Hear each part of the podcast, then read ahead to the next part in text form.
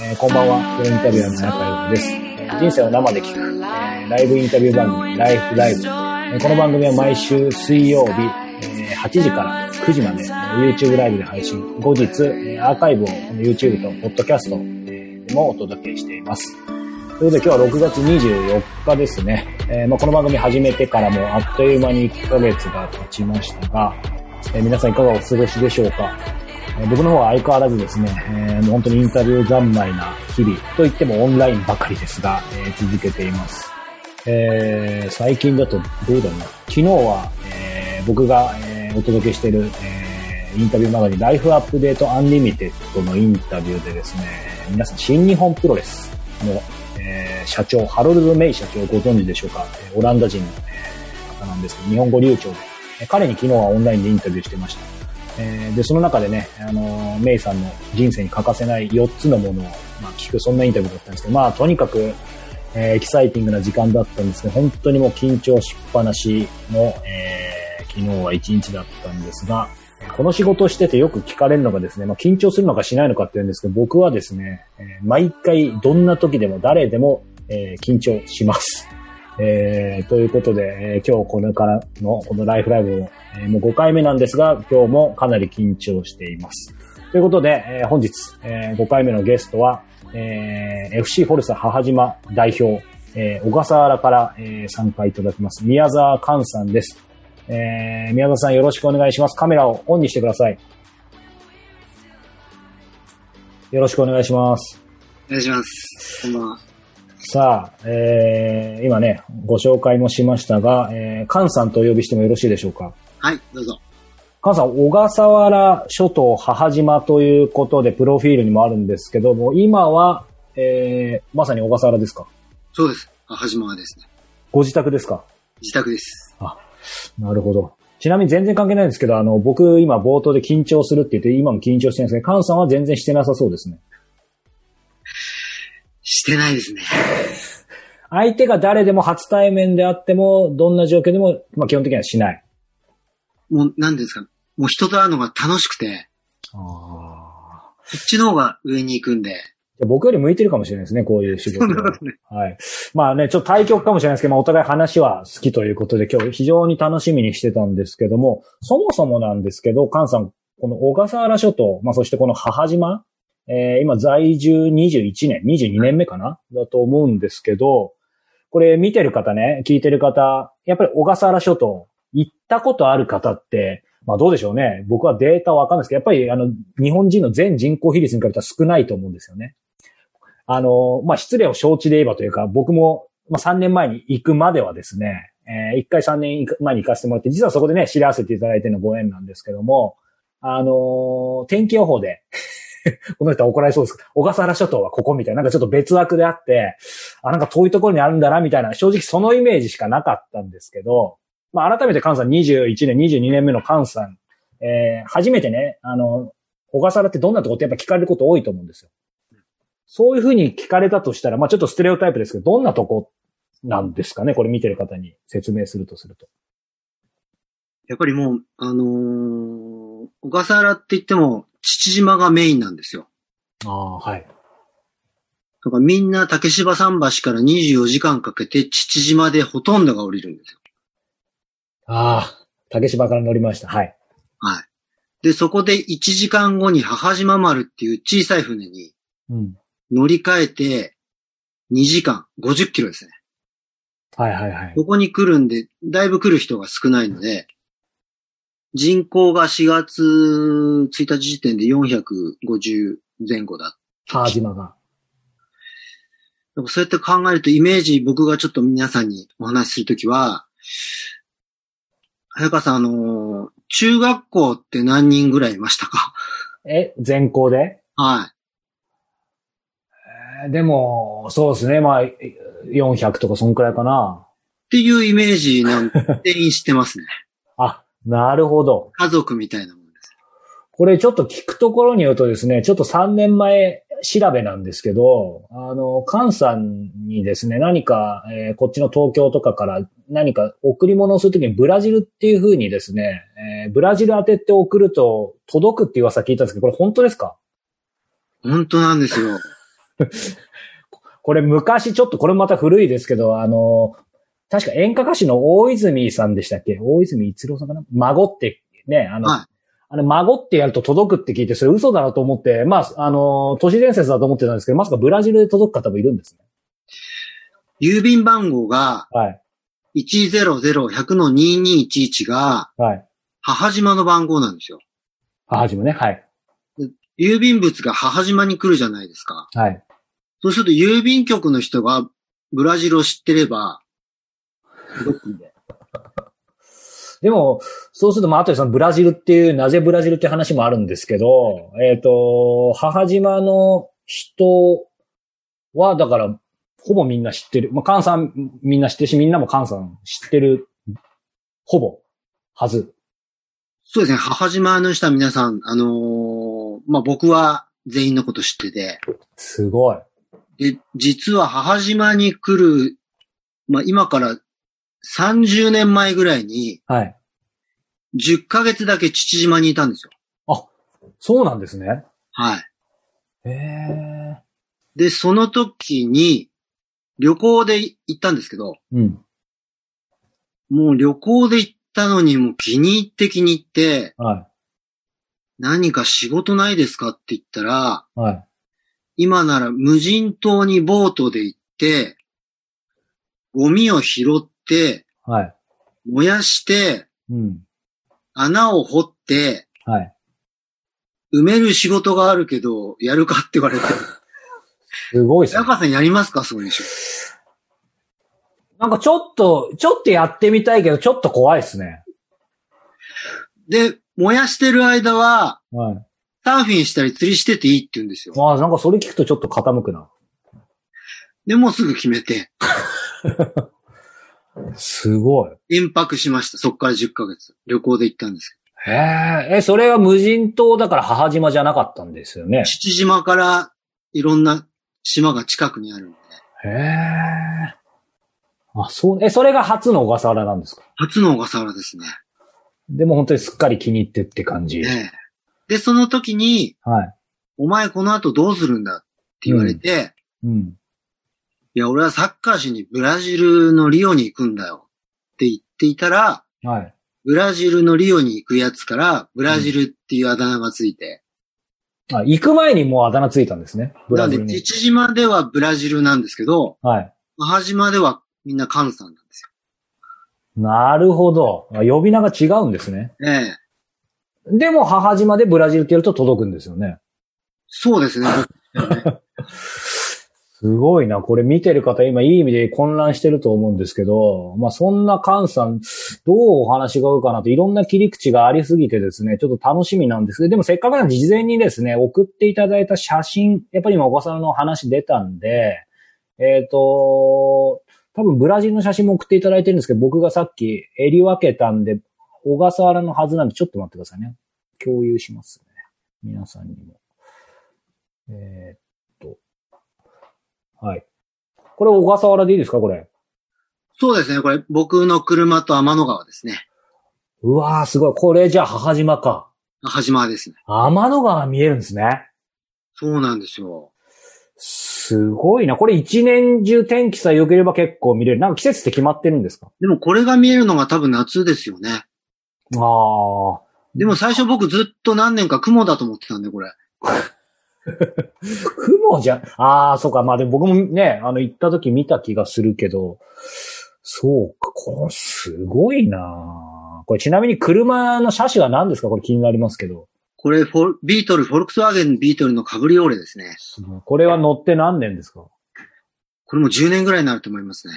すごいな。これね、あの、僕が初めて貫さん、あの、会わせていただいたというか、まあ、まあ今日はあの実質2回目ぐらいなんですけど、母島で、確かお目にかかった時この車ですか？また別の車？これですね。今迷ったってことはひょっとして何台かあるってことですか？これの前もビートル乗ってて、はいはいはい。はい。いや、めっちゃ映えるなもうこれだけで話弾みそうですが、せっかくなんで写真を何枚か。これは？これね、はこのクリオネみたいなのいるじゃないですか。い。はい、クリオネですよね。これ違うう。ちの長女なんですあ、これご長女ですか。これどう、え、ドローンかなんかで撮ったんですか？ちょうど、はい、あのー僕がカヤックで出てて、はい。で、カヤックからドローンで。すごい。ちなみにドローン何使ってるんですか？機種は。えっと、すごいですね。マービックのミニです。ああ、いいですね。でも、あんまり規制ないですよね。まあ、大きさだからプロの方に聞いたんですけど、はい。もうきちんと規制しかないです。あの、国立公園ああ、そっか、むしろか。むしろあるのか。へあえと。航路だったり、はい。もうそこは陸地から飛ばせ、飛ばせないですね。あ、なるほど。じゃあ、これはちゃんとそこをかい、そうか、そうか。これでも、母島って、あれですよね、クジラとかも見れるんでしたっけ？クジラは見えますよ。子育てしに来るんで。ああ、もう本当最高だな。なんかもう、すいません。小笠原の話だけで、あれだけど、これちなみにですね、ちょっとだけ種明かし、種明かしというか、あのーしちゃうとですね、あのー今日ね、このインタビュー、ライフライブですけども、えーライフアップデートっていう番組の話もしましたが、これ聞いてる方、見てる方、ご覧になった方もいると思いますけど、このお嬢さんがですね、お名前言っていいですよね？あ、どうぞ。はい。宮沢さん、えー、カンさんのお嬢さん、宮沢カレンさんでですね、ね、世界一周を、えーされてる、やっぱりクレイジーな、いい意味でですけど、お嬢さんでですね、あの、僕も去年インタビューさせてもらって、えーまあ、要はですね、親子で非常に素晴らしい、えーいい意味での、ちょっとね、ぶっ飛んだ 親子ということで、パパに僕も話を聞くの楽しみにして、えー今日の日を迎えたという、ちょっとだけ種明かしなんですが、でこれお嬢さん。これは、これはホーライネっていう、またプライベートビーチみたいなところで、はい。すごい綺麗な場所なんです。これ母島のプライベート？母島です。母島の本島の中です。すごいな。これも母島のどっか丘の上、山の上？そうですね。一番南側の頂上から、母島を見たところですね。いや、本当にすごいっすね。この海もそうだし。これもですよね？これ街中なんですよ。これ、全部東京都なんですよね。東京都の あれ、あれみんなナンバーです。え、な品川ナンバはい。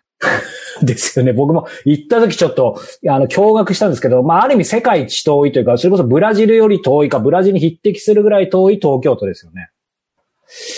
いやー、すごいなーちょっとこれだけでも話も尽きないんですが、皆さんどうでしょうか？ちょっとね、あの、小笠原の、えー、まあ、写真をですね、えー紹介させていただいて、少しだけというか、まあ、結構イメージが湧いたと思うんですが、これちなみに今、えーっと、梅雨は、梅雨ってあるんですか？梅雨はもう終わったんですか？まだ？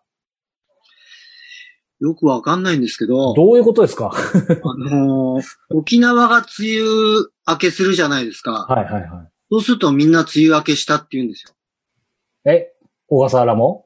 の人が。まあずっと昔からいる人が。どういうことなんですかねまあ前線見れば多分同じように開ける、開けてると思う。ああ、そうか。じゃあ、ど、どうです？一応、まあ、その、天気予報、島の人情報というよりも、もう換算的には、なんか今、つまり天気どうですか？最近。いや、毎日、曇りとか雨のマークがついているのに、うん。すごい晴れてますね。あ、そうなんだ。で、気象庁が、はい。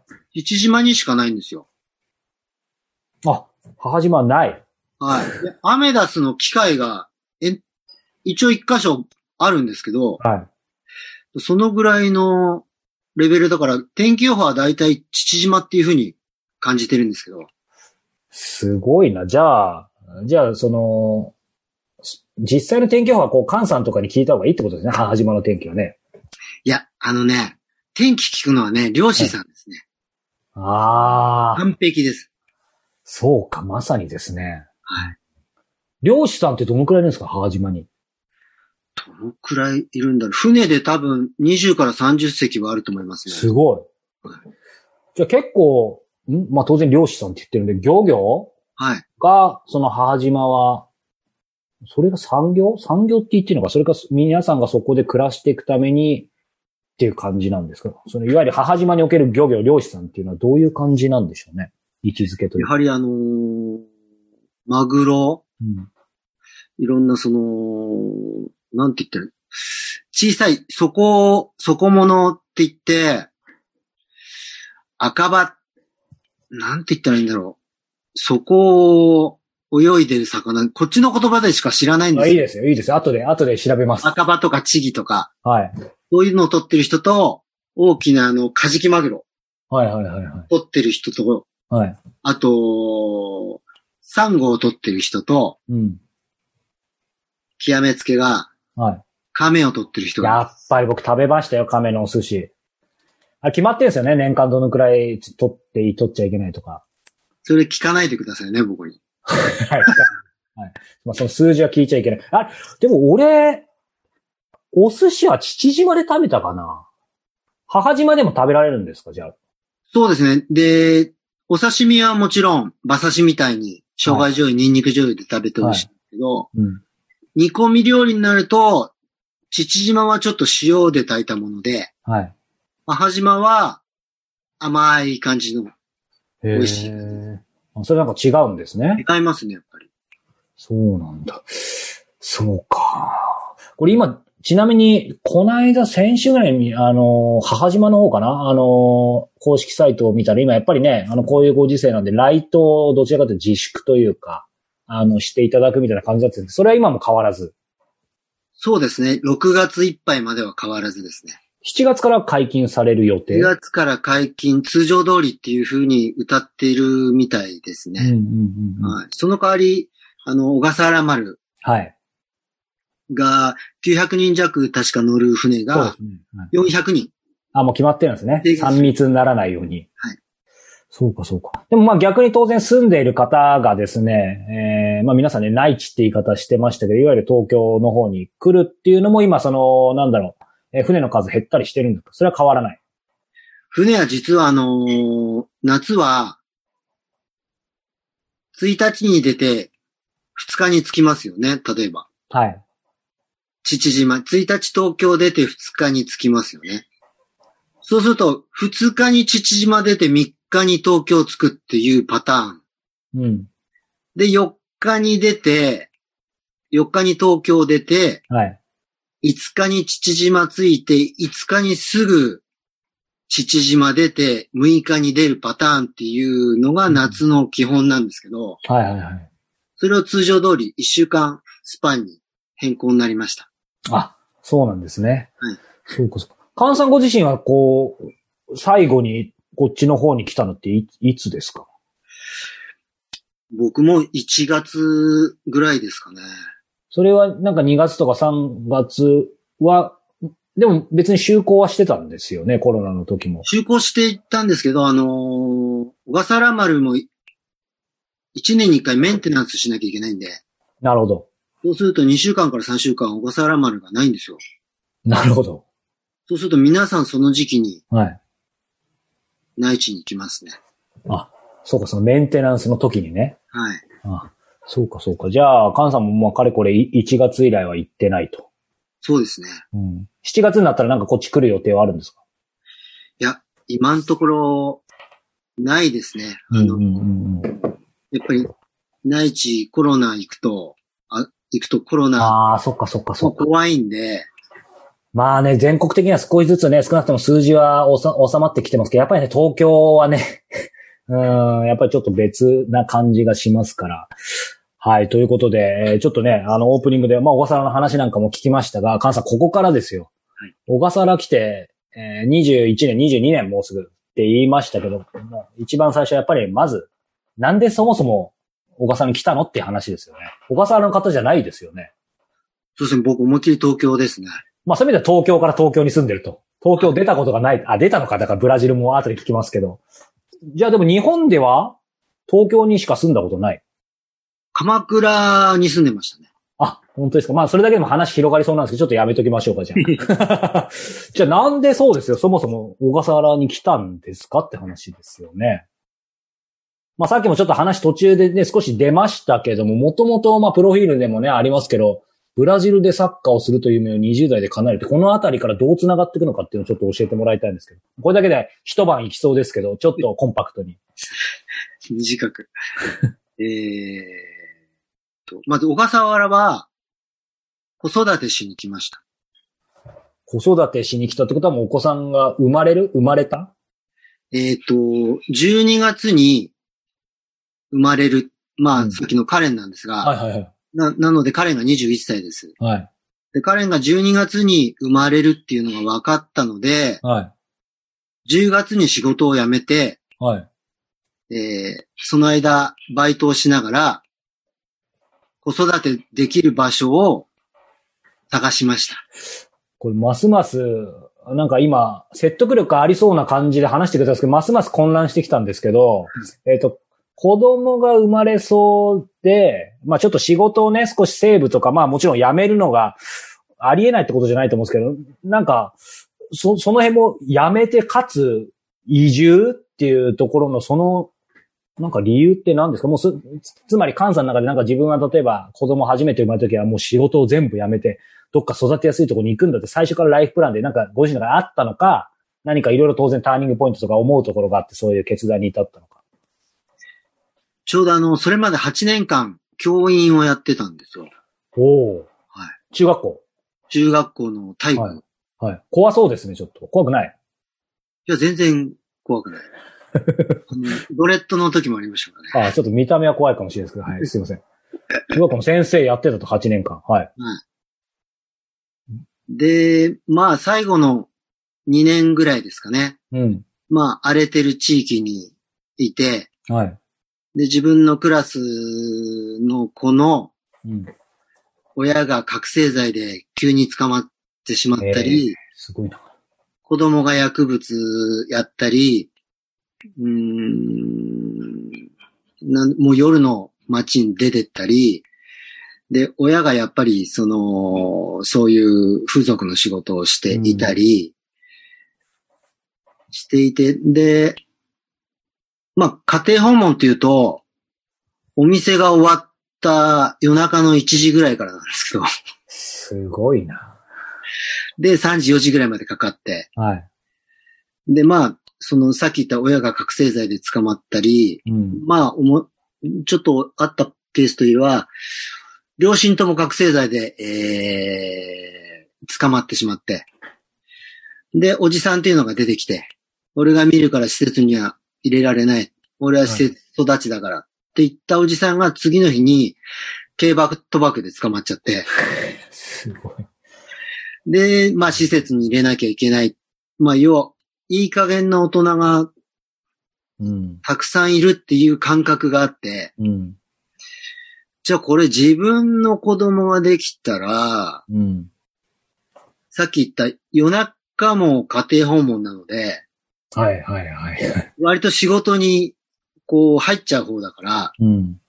俺も家に入れないぞと。うん。だったらまあ、24時間はい。一緒に入れる、いてやろうと。子供がもしできたら。うん。で、24時間入れるっていうのはなかなか難しくて、もっと言えば24時間おしゃべりもしたいし、うん。じゃあ携帯電話が、電波が届かない、おー、まずそこですか。はい。テレビの電波が届かない、うん。で、24時間っていうことは、学校とか行ったらお昼ご飯は家に帰ってくる。うん。うん。で、探すと小笠原だったんですよ。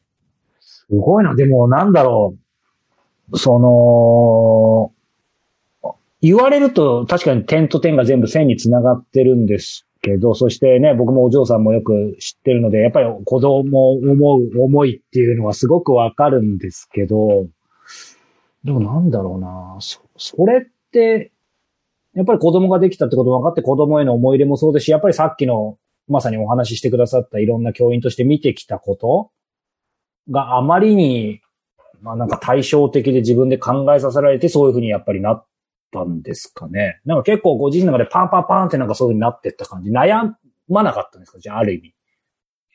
いや、それがあの、ブラジルから帰ってきて、はい。まあちょっとクラブチームもどこかはい。受けようってことで、日本の？はい、はい。コーチをやろうと。はい。もともとあの、読売クラブっていうところでサッカーしてたんで、すげえ。はい一番なんか黄金時代とかなんじゃないですか？そうですね、あのー見てる人にも分かりやすいようななんか誰か登場しないんですか？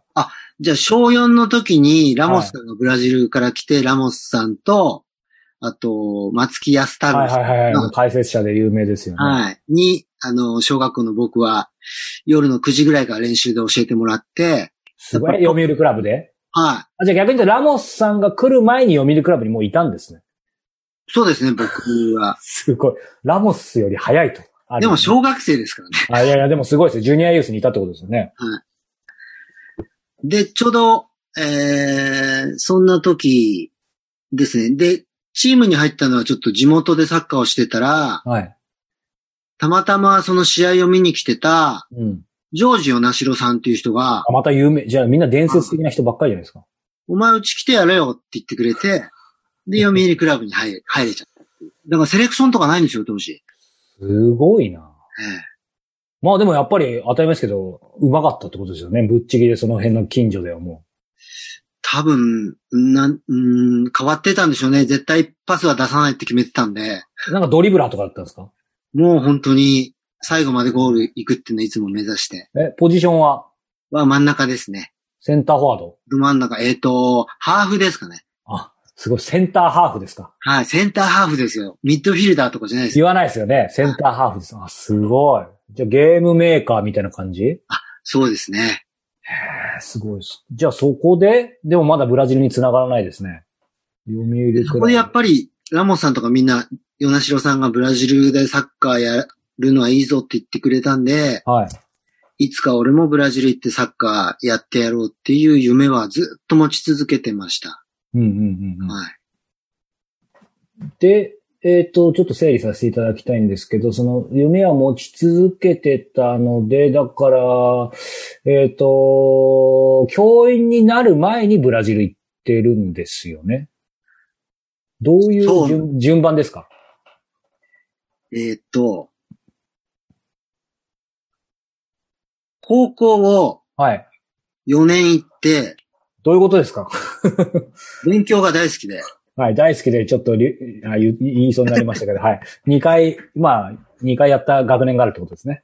そうですね、1年を2回やりまして、あ、1年を2回っていきなりすごいですね。で、面白いのが、まあ、ちょっと中学校はやんちゃだったんで、はい。まあ、高校は行く気なかったんですけど、おうまあ、受けとけよっていう人がいて、はい。で、受けたらまあ、受かっちゃったんですよ。はい。で、そしたらその学校にあのーまあ、これもサッカーですけど、日本代表の津波聡さんがはい。やっぱ読売クラブ。学校で、ははい、ミニクラブで。あ、じゃあ、や、ここだったら行ってみようかなっていうんで、へーでも行ってみても全く面白くなくて、はいはいはい。毎晩ディスコに行って、高校生で？ねえで、ディスコでバイトして、なんか読売クラブの匂いがしますね。そうですよね。はで、あっという間に2年生になれないぞって言われて、い。はい。で、母も呼ばれて、はいや、それはないでしょって言われたんですけど、い。うん。本当で、すごいな、それ。じゃあ俺は学校辞めようって言ったら、はい。母も同意してくれて、止めずに。はい。あそしたら全然関係ない担任でもない、あのー理科の先生が、はい。一週間うちに通ってくれて、へえ。高校だけは行け、そんな先生がいたんだ。卒業しろ。はで、じゃあ分かったよ、お前のために行ってやるよ、みたいな、ちょっとまあ、い。悪いですね。やんちゃでもあったはい。から、は行ったらその先生が、い。はい。ここの約束だって言って、今度は一日も休むなうんって言うから、うん。まあ、ほとんど毎日休んでたのに、分かったよ、じゃあ、一日も休めねえよって言って、そっから最終的には解禁賞。すごい。もう両極ですね。そうなんだ。じゃあ高校はちゃんと、まあ4年間ですけど、そこからは解禁と。で、一日休んだんですけど、担任の先生が、お前はなんかそうやってマイナスがつくと、そこでダメになるタイプだから、うん。出席にしといてやったからって言われて。すごいな。でもなんか愛されてたんですね、そういう意味では。もう最初から最後まで。うん。なので解禁賞だったんで、すごい。大学の推薦ももらえちゃって、そうか、高校行かないどころか、大学の推薦まで。うち大学あんまり行かないんですよ、うちの高校。あ、そうなんですね。で、現役で行く人はいないんで、むしろすごいじゃないですかむ。しろ現役で高校行く人、高校の自慢のなんか卒業生になっちゃいますね。だから挫折が、ダブってみんな僕に敬語じゃないですか。後輩もいて、はいはい。さん付けだし、はい。すごい挫折だったんですけど、うん。挫折が一気にプラスになっちゃって、これ結構使えんじゃないのっていうのは高校の時思います。すはなんかすべて早いっすねはい。そして、ちょっと、ちょっと悪かったけど、でもなんか一本通って、ちょっと、こう、大学も見えてきたみたいな。で、大学にじゃあ行ったんですか？大学に行って、はい。一応サッサッカー推薦で入ったんで、すごい。で、もうあのーうちすごい貧乏だったんで、ちょっと家にお風呂もないぐらい貧乏だったんですよ。はい。で、まあ、合宿費とか、うん。そういうのが年間100万かかるから、かかりますよね、強いとこだとね。あ、そうですよね。まあ僕はそんなレギュラーまで上がれませんでしたけど、あの学校自体はね、かかるようなとこかかりますよね。本気でやったら、はい。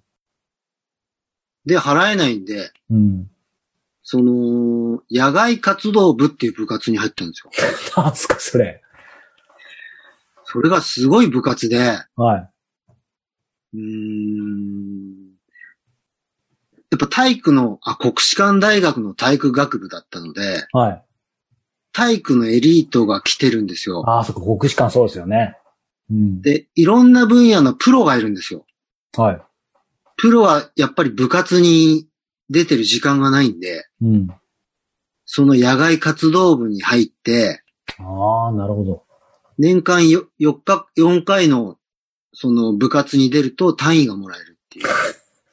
え、その、その年間4回の活動は何ですか？一応ゴルフと、はい。スキーと、はい。キャンプ。ああ、キャンプはなんかわかりますね。はすごいい。で、もう一個スケートだった。あーなんかバラエティ飛んでますね。はい。で、その4回出席すると部活の単位がもらえるっていう。っていうか、部活の単位ってあるんですね。部活の単位が、やっぱり体育大なんで、うん。自分が出ないといけない。そうか。そうか。部活の単位って初めて聞きました。じゃあ、それ入って、で、まだブラジル見えてこないですよね。いや、そうですね。それで、まあ卒業したら、あのー父がすごい厳しくて、はい。海軍だったんで、おー、厳しそうですね、もうそれだけで。で、何か悪いことすると、壁に手をついて、一応なんか加えさせられて、うお あのー布団叩くやつあるじゃないですか。はいはいはいはい。あれで3発っていうのがもう、物心ついた頃から決まっていて、すごいな。うん。で、中学になると、はい。お前もう昔で言えば元服だと。まあ確かに昔で言えば。はい。結構昔です、大人だから、こういうもので叩くのはやめるって言って、木のバットになったんですよ。おとなしいよ。うわっていうぐらい厳しかったんで、ー。はい。就職したらうん。死ぬまでその会社にいなさいって言われたうん、うん、うんうん。なんか僕は大学を出て就職したら死ぬまでいなきゃいけないからその会社に、うん。その前にブラジルに行こうと。なるほど。就職活動なんかしなかったです。はい。そのなんか、こうしろみたいのね、ただでさんあんまり多分好きそうじゃない上に、高校はね、頑張ってあの解禁したから、もうそれで関西の中ではもう結構頑張ったわけですよね。頑張りましたね。そうか。それでブラジルってちょっとわかるんですけど、それでブラジルっていうの発想はまた、まあ、他の選択肢もあるじゃないですか。その、早川さん知ってるかな？あの、僕の年代って、はい。赤基地のイレブンっていう、あの、長い、長い監督がモデルになったんじゃなかったですかですよね、あ、さすが。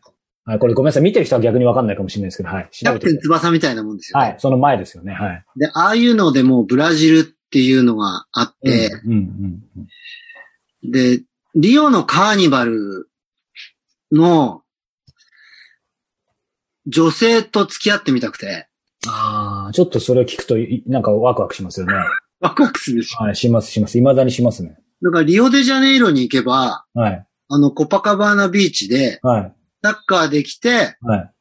あのーリオのカーニバルの女性と付き合える っていうはい。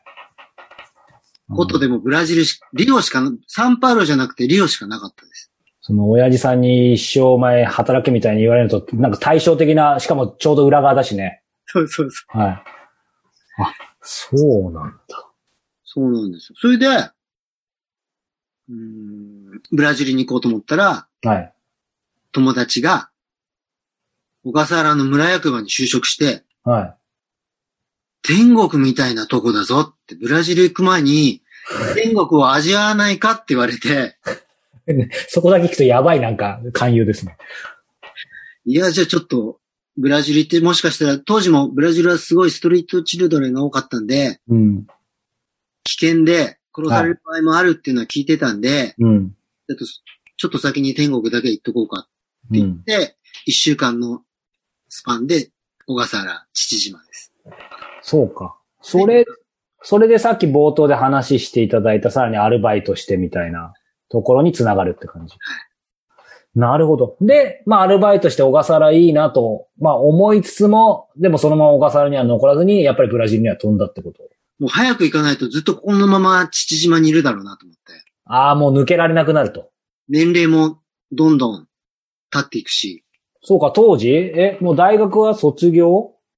なので、23で卒業して、はい。ブラジル行って24になる前にはブラジル、あ、小笠原行ったんで24になる前にブラジル行きたかったんで。あ、そうか。ですよね。じゃあもうそれで、えー、小笠原を出てブラジルへってとこですね。そうなんです。でもお金なかったんで、かかりそうですね、それこそ。小笠原で結構貯めようと思ったんですけど、はい。なかなかサーフボードとか買っちゃうと、確かに。でメルカリとかもないんで、帰るとき、売る、売るにしてもないですね。何万円でしかで、はい。サーフボードも20万円とか、あとウィンドサーフィンのボードも高かったんで、うん。お金がほとんどなくて、はい。まあまた内地に帰ってきて、はい。バイトをしようと。はい。でも24になっちゃうなと思いながら、はい。まあいろんなバイトをしながらはい。頑張ってて、はい。でなんか、僕割と辛い時に助けてくれる神様みたいなのがあって、その人のつながりっていうのが、え友達のあのープレゼントを買いに、青山の雑貨屋さん入ったんですよ。ー。はいちょっと。高級な。はい。で、そこにガラスの製品があって、うん。で、それをカバンで落っことしちゃって、ただでさんお金ないのに。ないのに。はい。で、それが確か30、3、40万っうわて言うんですよ。ー。はい。で、そこのママが、はい。マダムが、はい。僕6時、夕方6時頃行ったんですけど、うん。店8時に終わるから、はい。いらっしゃいって来て。はい。はい。はで、はい。で、8時に行ったら、い。うん。あなた運転できるのって言うから、はい。できます。ベンツ乗ったことあるって言うから、左大丈夫です。運転できます。じゃあ運転してちょうだいって言って、はい。軽井沢のプリンスコテージまで、一気に関越乗って、すげえ。そのマダムとはい。行って、えー、2泊してはい。帰ってきて、はい。で、これからどうするのって言うから、はい。いや、僕はブラジルに行きますと。うん。それよりも私と付き合わない？まあ、そういうことですよね。は ?SL あげるわよ、これ。SL どうしようかなって思いながら。い。はい。すごいな。僕には夢があるんで。はい。わかったわって言って。じゃああなたの夢を応援するわ。行ってらっしゃいって言って100万円くれたんですよ。すごい。その3、40万円を弁償するどころか。バブルの時代の。すごいな。これ変な、変な質問ですけど、正直その、ぐらつかなかったんですか？一瞬。いや、ぐらついて。SL あげるわよ。まあブラジルから帰ってきてお店探したんですけど、なかったね。探したんだ。あ、そんな格好悪いとこもちょっと見せちゃいましたね。そうか。まあでもじゃあ、それで行ったんですね、そこで。うん行きました。うん。で、当時のチケットが60万円だったんで、うわ、すごいな。どっかアメリカかなんかを経由ですか？で、実はその時に日本はバブルだったんで、うん。ブラジルからすごい出稼ぎの人がいて、はいは日本で全くビザが取れなくて、い。はい。何ヶ月待ちだったんですよ。へえ。で、調べたら、カリフォルニアのロサンゼルスは3日で取れるっていうんで、うん。ロスに行きました。すごい。3日だったらね、それは違いますよね。うん、で、ロスでビザ取ったんですけど、はい。あの、ハンティントンビーチとか、はいはいはいはい。ブロードウェイとか、はい。なんか、今カフェのゼストとか、うん。ラボエムってまだありますか？東京には。どうでしょうねちょっと僕もわかんないですけど。なんか有名なカフェがあって、はい。その人たちがみんなロサンゼルスに来てて、なんか当時のそういう、うん。その人たちがブラジル行かないでちょっと一緒に遊ぼうよって。また楽しそうですね。うん。で、一緒に遊んでいて、はい。で、お金またちょっとなくな はい。そしたら、あのーダウンタウンのうんうん焼肉屋友達と行って、うん。はい。友達が、その、ある人紹介してくれて、はい。そしたらその人がすごいお金持ちで、おー。旅行に行くから3ヶ月僕の家で犬の餌を3匹いるからあげてくれって言うんですよ。うん。わかりましたって言って、まだブラジル行けてないんですよ。ビザは降りてたんですけど。ね長いですね、意外と。で、3ヶ月いたら、ビザ切れちゃって、それ結局日本で待ってた方が良かった説ありますよね。ある意味。でもそれがあの、ビバリーヒルズの家でプール付きの。うわー。すげえ。で、フェラーリ、ベンツ、ジープ止まってて好きなのに出て、で、またビザ取り直して、はい。で、君そろそろ行った方がいいんじゃないかって言って、あまた小遣いもらって、はい。やっとリオデジャネイロ着いたんですよ。すごいな。じゃあ当初の予定よりちょっと遅いですよね、着くの。いや、全く遅いですね。ちなみにちょ、ちょっとだけ脱線しますけど、ビバリーヒルズってやっぱりあれですか？なんかもう、ビバリーヒルズのあの地域全体がなんか僕のイメージだとなんか、ある意味、門というか警備みたいにあって、そこをまず入るとな、なきゃいけないみたいになってるんですか？そんなことないんですか？でも当時は、うん。特にそんなのはなかったと思います。逆に、山の上の方のヒルズだったんで。まあヒルズですもんね、そうだよな。ええじゃあ、それは都市伝説だったのか、当時がだったのかね、ちょっとあれですけど。まあいいや。そして、じゃあ、ようやく着いて、さあ、えー、その、リオデジャネイロのお姉ちゃんと付き合えたんでしょうかって違うか。それがアントニオ・カルス・ロス・ジョビン空港だったかな。はい。名がはい。降りて、はい。でまず、一応降りるときに、うん。青いランプと赤いランプがあって、はい。一応プレゼント出すと青いランプでいけるんですよ。マジですか。で、その時になんか一番いいのは、今では考えられないんですけど、100円ライターとか、はい。ああいうのがいいって言われてたんで、はい。でもその人は100円ライターじゃなくて、お前のスパイクよこせって言うんで、はい。スパイクは絶対その、プーマのはい。大切なスパイクだったんで渡せない。やってる間に、うん。カバン盗まれちゃって、ええー。全財いきなり。いきなり。で、ポケットに100ドル札があったんで、はい。もう、スパイクと100ドル札しかないんですよ。うわぁいきなりじゃないですか。リオの空港で。はでしょうがないから、い。うん。歩いて、うん。オパカバーナまで行って、うん。あ、でも行ったんだ。うん。ね、せっかく。すごい遠いんですよ。そう、よく知らないけど逃走です。遠いんです。はい。そう。で、多分、保土ヶ谷から横浜の駅ぐらいです。ああ、これ僕にはよくわかりますね。遠いですよ。結構。うん、結構遠いですね。はい。で、ホテルが、うん。でもい、い一泊500円ぐらいなんですよ。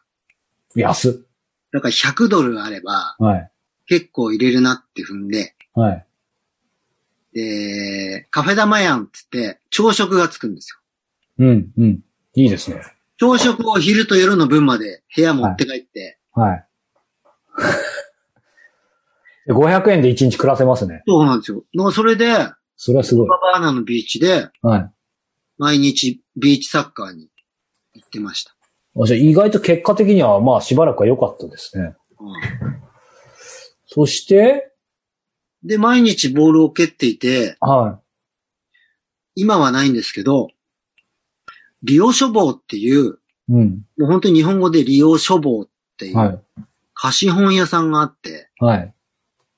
あの移住した日本人がやってるんですけど、ああ、そうか、お多そうですよね、移住した方ね。もうすごいお世話になった人で、うん。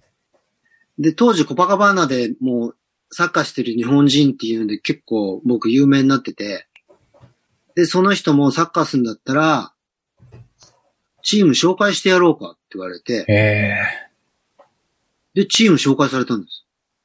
すごい。それはプロのチーム？プロのチームなんですよ。へえ。でもどこでもよかったんですけど、はい。プロのチームで、はい。エスポルチバ松原っていう、それ数がいたとこじゃないですか？そうなんですよ。すげえ。もう20その時でも4か5ですよね、カンさん。そうですね。僕がちょうど24ぐらいで、多分カズ選手が3つぐらい下で、もう当時はあの、MVP 取るぐらい、はいその、そこは、カンバラっていう場所でパラナ州なんですよ。はい。で、そこで MVP をカズ選手は取ってする。ごい。でも僕はちょうど出た後で会えなかったんです。はい。で、カズ選手がお世話になった家に僕もちょっとおええすごい。で、紹介してもらって、どうなったんですそかこで一応登録はさせてもらって、へえ。でももう24じゃないですか。はいはいはい。で、J リーグができるっていうのは知らないんですよ。うん。とりあえず登録してもらったし、うん。じゃあ勉強しようっていうことで、コーチの資格を取ることにして。ああ、選手というよりコーチ。はい。まあ一回登録すれば、夢であるプロにはなったので、そうか。はいはいはい。で、コーチの勉強をして、うん。はい。で、ブラジルを転々とするんですけど、やっぱりビザの問題で、はい。パラグアイに出たり、すげえ。で当時は携帯電話とかもないし、はい。その、またあの、ビバリーヒルズの人がはい。3ヶ月旅行行くから、はい。戻ってこいって言ってくれるわけですよ。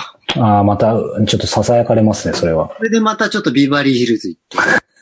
だから、ブラジル、パラグアイ、ビバリーヒルズ、この辺を、ああ、全部バビブベボで行きそうですね。ちょっとね、うんよくわかんない。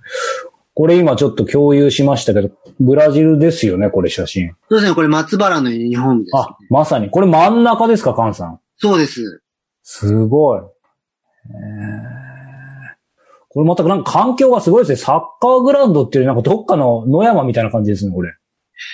それがね、もうなんか寂しいところでね、は何にもないんですよ、グラウンドぐらいしか。い。うんうんうん。えーでもみんなやっぱ若いんですか、カンさんより？もうみんな若いですね。ですよね。キーパーの人とかすごい若そでも結構多分、この頃カズ選手がいたんで、う。は日本へのコネクションがすごいあって、い。はい。あのー横浜フリューゲルスはいはい。っていうチームがあって、はい。うんアンドロバーニーっていう選手がここにいたり、はい。あと、モネールっていう、あ、いましたね。ヒップダンスしてましたね。モネールさんもちょっとここに来てたりとか、へえ。じゃあちょっとゆかりあるんですね。はい。そうなんだ。これは？で、これ、マラカナン、あ、やっぱりマラカナンスタジアムですよ、これ。でこのそうですね、写真を入れて、ちょうどこれ、何でしたっけ？大きな試合なんですよね。はい。ボタフォゴとはい。フラメンゴの試合で。すごいな。でも回収する、こ、この時はもう20万人は入んないんでしたっけ？なんか昔20万人ぐらい入ったんですよね。いや、これ20万人入った時で、あ、これ入ってんだ。で、これもう一枚写真ありました。はい。すごい。僕の正面あるじゃないですか。はいはいこ。れ僕がいて、ちょうど僕の正面が、はい。マラカナンの悲劇って結はいはい構ありますあるんですけど、はい。その悲劇の中の一つの、はい。この二階席がそのまま起こ起こったんですよ、僕の目の前で。え、カンさんが見てるときに？はい。二階席落っこったちょうど僕の正面の。ってことは、亡くなった方とかいたんですか？何人か怪我に亡くなった方も多分いえて、えこの人数で二階席が下に落ちたんで、シャレになんないですよね。あれこれいつ行ったんだっけっていうと、ちょっとウィキペディアでマはい。ラカナンの悲劇って見ると、はい。この日だっていうのがわかる。そうか、あの有名ななんかワールドカップ優勝できなくて、なんか亡くなった方がいる、あの、あのマラカナンの悲劇以外にもたくさんマラカナンの悲劇ってやっぱ悲劇がいっぱいありますよね。すごいな。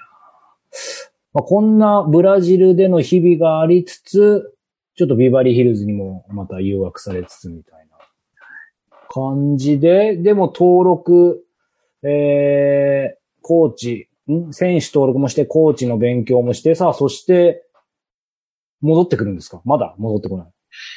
戻ろうと思ったらフィアンセがいたんで。はいはいはい。え、え、ブラジル人？いや、ブラジル人は一応付き合ってて、日本には行きたくないって言うんで、はい。お父さんとお母さんが日本には連れてくなってんで、はいまあ僕は日本に帰りたかったんで、はい当時ちょうど日本にもフィアンセみたいなのがいて、さすがですね。はで、手紙書いて1ヶ月で帰るよって言ったら、い。うん。待ってるわ。はい。で、1週間で、また、待ってるわって手紙が来て、うん。3日目は国際電話にしたんですよ。はい。帰るからって言ったら、うんごめんなさい、私結婚しちゃったのって言われて、すごい話ですね、それ。全部。小説みたいですね。いや、大体さ、4年も待ってられるわけないじゃんとか怒られて、でもそこでいきなり言わなくてもいいのに。本当に信じてたのとか言われて、もう俺も付き合ってたし、こっちで、彼女いたし。うん。で、そっからもう日本に帰る気なくなっちゃって、はいはいはい。で、ハワイ行ったことなかったんで、そっからハワイへのチケット取って、また楽しそうで危なそうですね。はい。で、ハワイでサーフィンを覚えました。そうするとますます帰ってこれなさそうですけどね。でもハワイはまあ日本人が多いんで、うん。まあこれ日本みたいだから、やっぱりちょっと一回日本に帰ろうってことで。はいははい。い。で、帰ってきて、帰ってきても資格も取ってるんで、はアラナ州の、い。はい。で、もう J リーグも始まるぞ、確か始まってたか始まるぞぐらいだったんで、うん。どっか受けてコーチやろうと思ってて。はい。そしたら、あのー僕体育大で先輩もいるんで、はい。体育の教員やってる先輩が、ぎっくり腰になっちゃって、はい。1ヶ月だけ、お前ちょっと登録して、俺の代わりに教員やらねえかって言うから、はい。わかりましたつって、まあうんどうせブラブラしてんだったらいいや。うんうん。ちょうど10月に帰ってきたんで、はい。11月から10、要は11月から12月の冬休み前まで1ヶ月はい。教員やりました、体育。あ、そうなんだ。じゃあ中学校の先生の前にまずそこをやってるんですか？そこ中学校の体育のはい。先生で、で、最初の授業に、はい。すごい悪い学校で、はい。5人歩いてくるんですよ。はい。加えタバコで。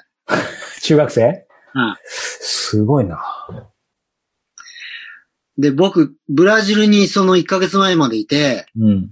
やっぱストリートチルドレンがいろいろともう気持ちも落ち込むし、多分みんな殺されるし、泥棒しても捕まるしっていうんで、地面のタバコを拾って吸うんですよ、みんな。はい、はい、はい。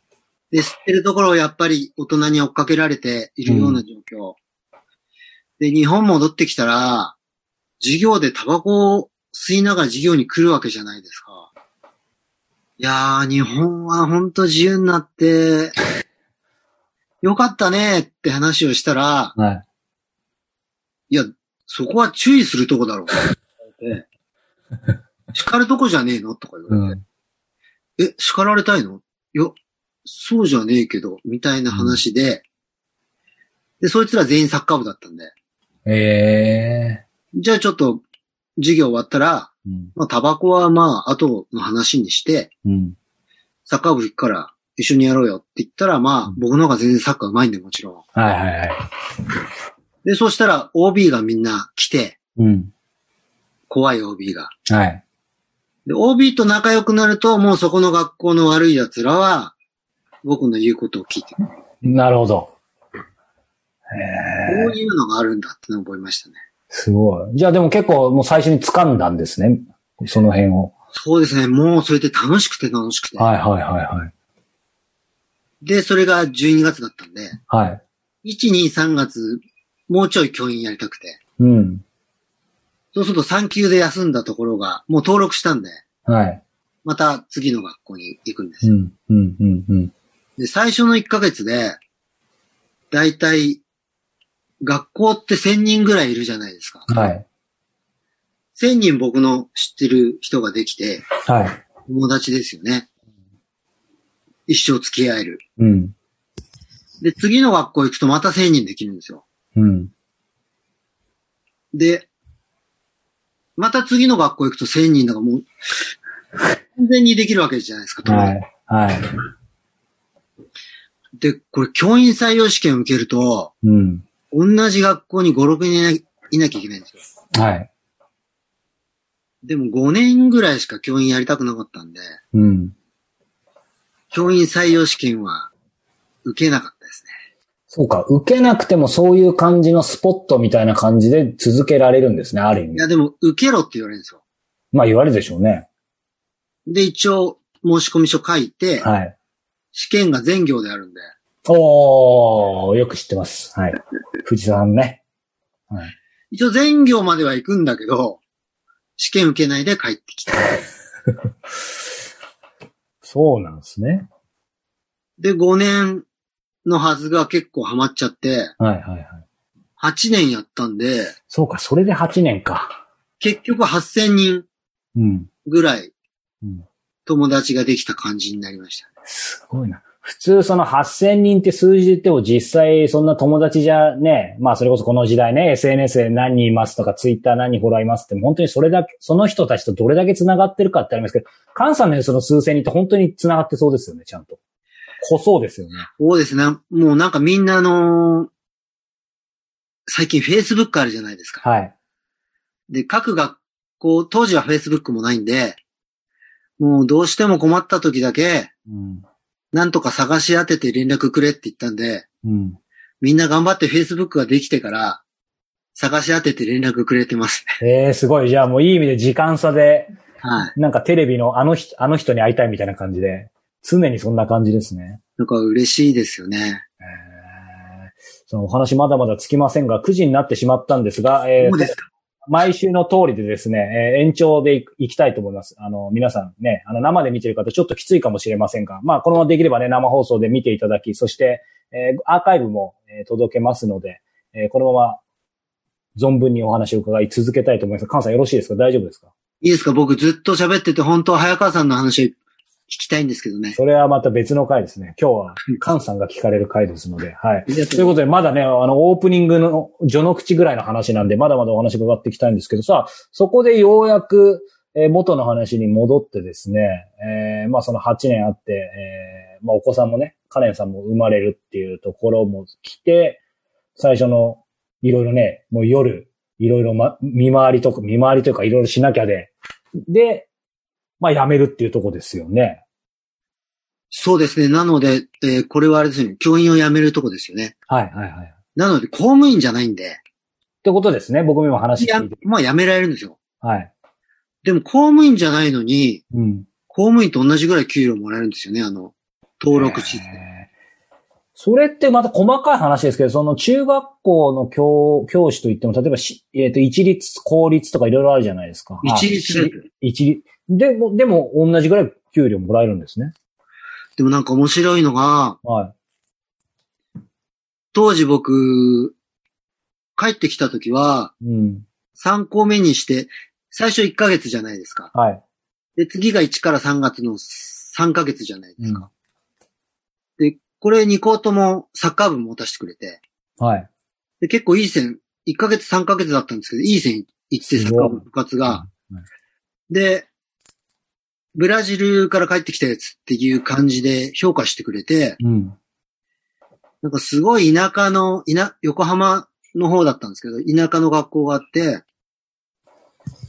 特別支援級になったんですよ。へえ。でも僕、全くないんですよ。経験が。そうか。でも僕が大抜擢だったんですよ。すごいですね。それ異例中の異例みたいな感じですね。特別支援級はお前しかねえだろって言われたんですよ。へえ。わかります？わかん、なんとなくわかる。そのす、凄さはわかります。実は特別支援級にいたうん。自閉症の男の子とかがいて、うん。当時ブラジルの出稼ぎ来てたじゃないですか。はいはい。みんなその、ポルトガル語が主でうん。いた特別支援級の子で、ああ、なるほど。で、お前しかいないだろうっていう。ポルトガル語が喋れんだから、一年やれよって言われて。で、そこで一年間。どうでした？えもうね、なんて言うんですか。その、よく皆さん素直とか言うんだけど、もうあそこで僕は人の心ってこんなに純粋なんだっていういろんな悪い人とか悪い仲間といたけど、その嘘をつくうん。意味ってなんだろうっていううん。ことを20ね、7、はい8ぐらいにして遅いですよね。覚えました。いけないと。いえいえ。そうか。その特別支援級での1年があり、でもその後また普通の級に戻った。そうですね。今度の学校は、あのー野球部の顧問だって言うんですよ。サッカー部じゃないんですね。サッカー部は先生がいるんで、はいはいはい。野球部顧問にやれって言われて。うん。で、その、僕野球はあまり詳しくなかったんで、でもそこ、県、県大会行くようなすごいところで、えー、強いとこだったんですね。で、もう生徒をみんな呼んで、うん。わかんないからみんなでやりなって言って、俺は一応、いるけど、はい。もうサインから何から俺ほんと野球わからないから、ね、したら生徒喜んじゃって、好きにやっていいんですか？うん。なんか今でいうアクティブラーニングですよね。ああ。もう生徒たちがみんな自分たちで考えて試合うん。をした。うん。で僕は何か覚えたかったんで、ノックだけを教えてもらって、はい。キャッチャーのノックあるじゃないですか。はい。真上に上げるやつ。はい。あれを毎日練習してました。へえ。唯一それだけできるようになりました。いや、でもそれ、それだけって言ってもね、そうか、でも野球部のも教えてたっていうのはちょっと意外ですね。で、それでその野球部は、はい。やっぱ県、県大会行きましたよね。すごい。野球教えた経験ないのにね。でもあの野球ってすごい困るんですけど、うん。サッカーのコーチとか監督って、はい。どんな格好してます？中学、高校。なんかジャジャージとかですか？ですよね。はい。野球部って生徒と同じユニフォーム着なきゃいけないんですよ。わあ、そそうか。ジャージじゃないか。で、僕はまあこんなドレッドで野球帽を被っていくから、はい。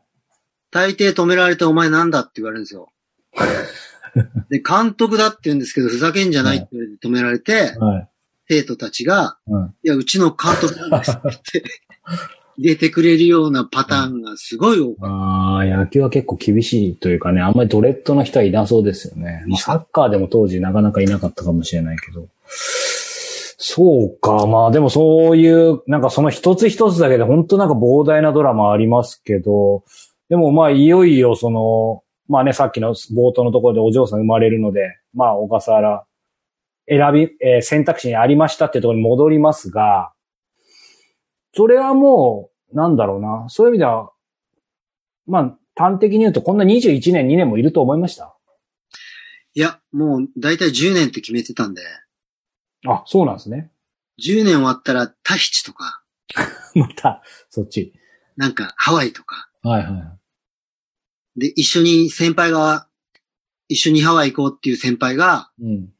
もう行っちゃってたんで、はいはい。追いつくんだよって言ってくれて、行こうと思ったんですよ。あ、そうなんだ。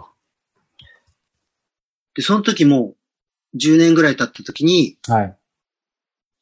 子供が3人いて、はいはいはいはい。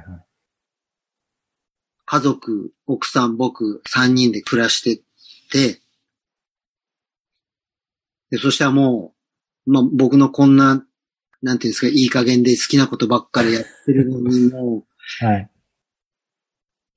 多分耐えられなかったんだと思うんですけど、うん。奥さんが出てっちゃって、あ、そうなんですか。その10年ぐらいの時にちょうど。ちょうど10年。だからさっきの彼の長長女が10歳の時ですね。ああ、そうか。で、そっから一人で育てることになって。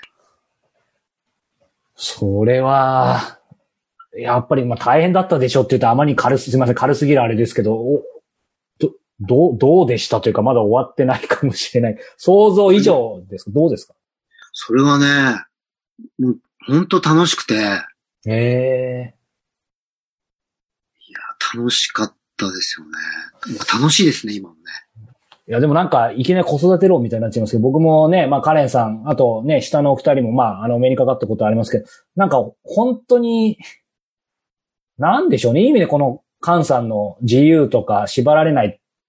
けど、なんだろう。うーんなんか責任持っていろいろ生きてるみたいな、なんかその、受け継いでるというか、なんて言うんでしょうね。ちょっと真面目な質問になっちゃいますけど、その、まあ、ある意味男で一つでね、その後ずっと育ててきて、なんか子供育てる上で、なんかこれだけはなんか大切にしてきたと、逆にこういうことだけはするなって言ってきたでも何でもいいんですけど、なんか親としての考えてきたこと、ポリシーとかってなんかあるんですか？いきなり真面目な質問ですよね。真面目です。まず最初に、僕のことは子供をみんなカンさんって呼ぶんですよ。はいはいはいお。父さんと呼ばないで、あ、あ、お子さんがお父さんをカンさんって呼ぶんだ。パパとか呼ばないで。へえ。で、それはあの、僕はまあ自分に自信がなくて、はい。で、子供と手繋いで歩いた時に、うん。パパって言われたら、ああ、あの子が、あの人がお父さんなんだ、あの子かわいそうだねって言われるのが怖くて、えー、意外ですね。自信ないんだ。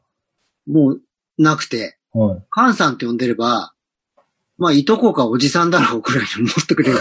そ、そういうことっすかなんか、それがいい感じだったかもしれないですね。友達みたいな。ああ、友達みたいって、いいですね。友達みたい。で、まあ、と、やっぱりこれが良くて、うん。娘に今度中学校で彼氏ができるんですよ。へえ。それは知らなかっちょっともうドキドキしてどうしていいかわかんなくた。てあ、しますよね。しますよね。あかわいい娘ね。で、眠れなくなっちゃって、繊細ですね、意外と。意外としたら怒られそうです。繊細なんですよ。はい。で、ネットで調べたんですよ。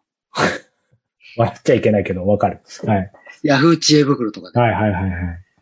で、まあいろいろ書いてありますよね。うん。で、それでもわかんなくて、うん。で、今度、ま、漫画で、娘の、娘に彼氏ができた時のお父さんの対処方法って漫画買ったんですけど、そんな漫画があるんだ、ピンポイントな。でそれも買ったけど怖くて読めなくて。で、悩みに悩んで、はい。俺はもうあいつの親友になろうって決めて、なるほど。一番長くいるし、信頼関係もあるし、うん。親友になろうと思って、うん。で、今日から親友になるって言ったんですよ。はいはいはい。で、そっから、下の子供たちも、もうお前たち、俺お父さんじゃないから、カンさんだから、うん。親友だから何でも話して。でうんそしたらもう何でもありになっちゃって。へえ。だから2番目の子も、なんか雰囲気で、お前キスしたろって言うと、なんでわかんの？みたいな感じを、こんな会話があるんですね、親子で。なんか親子じゃないんですね、ある意味ね。もう、もう親友なんで。で、これがいいかもしれないですごいな。なんか言われるとわかるけど、それ言うは安し行うわっていうとこですけど、なんすか、そうすると親友だから当たり前ですけど、親みたいな注意はしないってことですよね。親友として何か言わなきゃいけない時は言うみたいな感じなのかな。そうですね。その、こと親友はやっぱり、いろんなところで結構使えますよね。うん、いろんなとこ。ええその、男性関係、まあ、はい息子だと女性関係とか、うん、うん。あとは学校でトラブル、友達と起きた時とかは、親じゃないんで、うん。もう友達としてどうやって謝ったらいいかとか、ああ。うんでもな、なんだろう、今ね、あの、お子さんとの話聞きましたけど、さっきのその中学校の話にしろ、それこそブラジルにしろ、まあ他の海外にしろ、なんか、これ僕の勝手な勘ですけど、まあ僕自体と接していただくのもそうですけど、なんか常にそういう感じですよね。まあ最一番最初にだあの誰とでも緊張しないともおっしゃってましたし、なんて言うんだろう。まあフレンドリーって言っちゃうと一言で簡単すぎるけど、で文字通り本当になんか誰に対してもそういうスタンスな感じが、するからこれだけ何千人、それこそさっきの中学校で広まるじゃないけど、ななんかそういうのって自然体でそうなってる、なんか天性のもんなんですかね、菅さん。いや、そこはやっぱりその、意識してることは、もちろんあって、あ、そうなんだ。はい。こう見えても、はい、すいません。意識。その、まあ、たくさんあるんですけども、はうーん会った人とは、もうどんな人でも必ず100%のホスピタリというか、い。うん一生この人と付き合いたいっていう気持ちで、うん心を込めて付き合うようにしています。うん。で、相手が付き合うか付き合わないかは、まあ別として、はい。それは心がけていますね。うんうんで、それは今までその、僕は人から助けられて人のつながりでしか生きてないし、うん。多分僕の命は人のつながりがなければ死んじゃうんじゃないかなって思うぐらい、うん。もう生まれてからずっと人のつながりで助けてきてもらえてるんで、うん。そこはもう本当に大切にしています。うん。ね。今、あの、視聴者の方から、菅さんの子育て論独創的で勉強になりますというね、あの、コメントなんかもいただいてますけど、でもなんだろうなその人のつながり？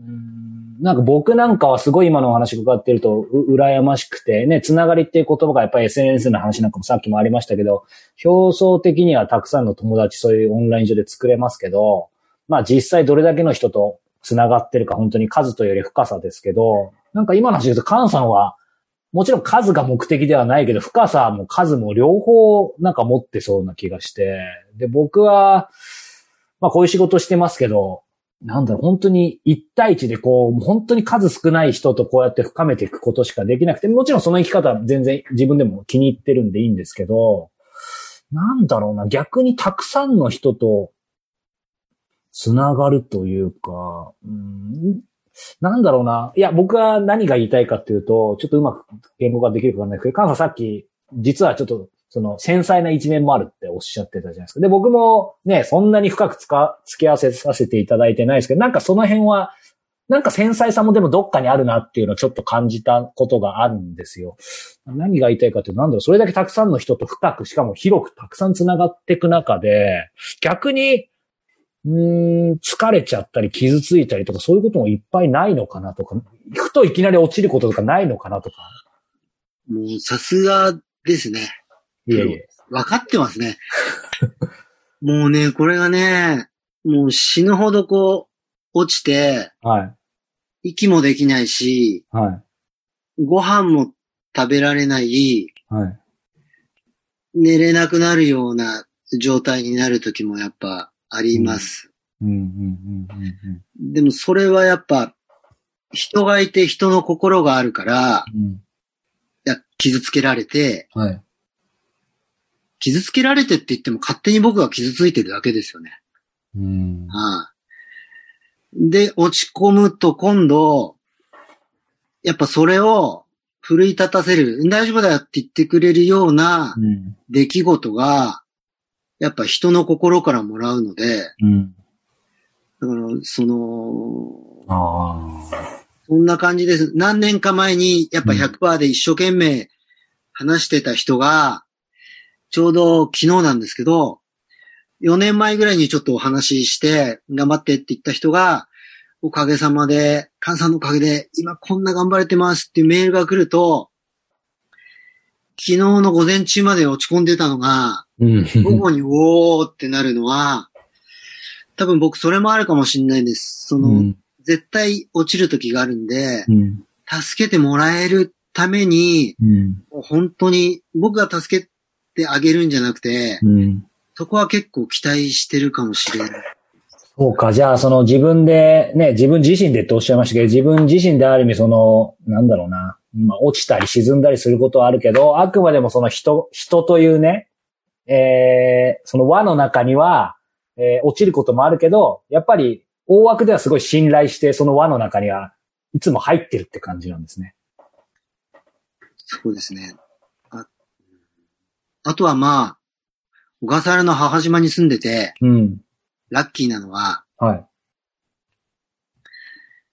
例えばいろいろ、まあイベントでも何でもいいんです計画していくじゃないですか。はい。ダダをこねってこんなのやりたくねえとか、うん。イチャモンつけて、んやらないとか、しょうがねえからやってやるよみたいに、うん。ちょっと高飛車になってやるとするじゃないですか。はい。そうすると台風でそのイベント自体なくなっちゃうんですよ。えそうすると高飛車で嫌な感じの僕が残るのは、ー、うん。島の、僕サッカースクールもやってるんで、そうですよね。島の子供たち、うちの子供たちは僕の背中見てるんで、はい。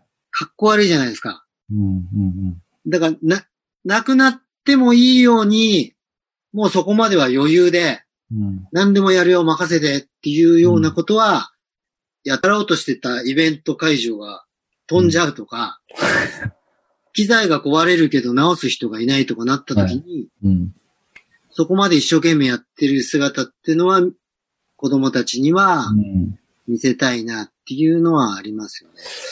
そうか、今その母島、そして子供たち見せたいって話ありましたけど、なん、なんだろう。でも不思議ですよね。母島がさっきちょうど中学校の一校分ぐらいの人数ってね、おっしゃいましたけど、なんか今の話聞いてると、中学校の先生はもう辞めてるけど、なんか母島という一つのちょっとこじつけかもしれないけど、中学校の人数同じぐらいの島でね、なんか今も先生っていう意識があるかわかんないけど、なんか、なんかそういう感じで常に取り組んでる感じがするのかなと思いつつ、やっぱりそのね、あの、サッカーチーム FC フォーズ母島代表ってあえて、まあ一つ肩書きを今日は、あの、最初にプロフィールに書かせてもらいましたけど、今ね、なんだろう、まあお仕事も含めてですけど、ようやくある意味普通の質問に入りますけど、母さん、小笠原のこの母島で何者なんでしょうか？何してるんでしょうか？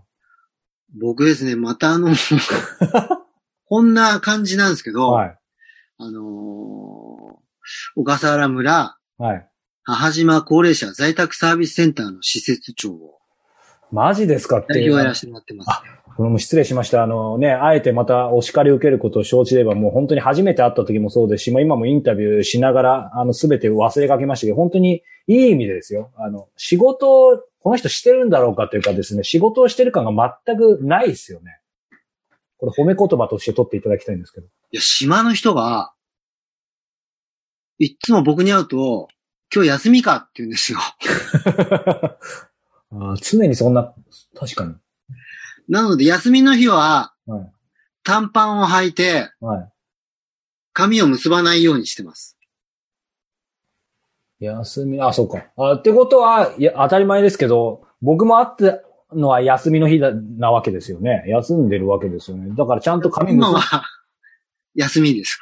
ですよね。ということは、普段そのし施設長？はい。それはもうどのくらいずっと結構長いんですか？実はこれが、あの、島に行った時、就職しなきゃいけないじゃないですか。そうか、ちょうど21年前。はい。家もないし、はい。で、そうです。役場に電話したんですよ。そしたら今、の、要は、郵便局が空いてるぞって言って、うん。で、郵便局電話したら、すぐ来れんのかって言うから、すぐ行きますって言ったら、もう決まったんですよ。すごいな、それ。田舎のはい。母島簡易郵便局です。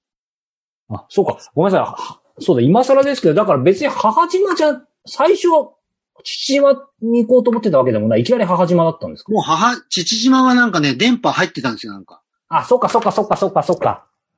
だから、そ、母島だったんだ。行ったことなかったわけですよね、母島はじゃないですね。またすごいな。もうじゃあもうその郵便局が実際どんなところなのかもよくわからないけども、それで電話で。でも、やったことない仕事だったんで、はい。多分切手とかハガキとか、うん。あと貯金とか保険ですよね。はい。これは覚えたいなと。ドレッドの菅さんが。はい。いや、その時はね、アフロだったんですけど。あ、それ訂正必要ですね。はい。で、僕窓口アフロでいたんですよ。マジですか。で、隣にいた人は坊主だったんですよ。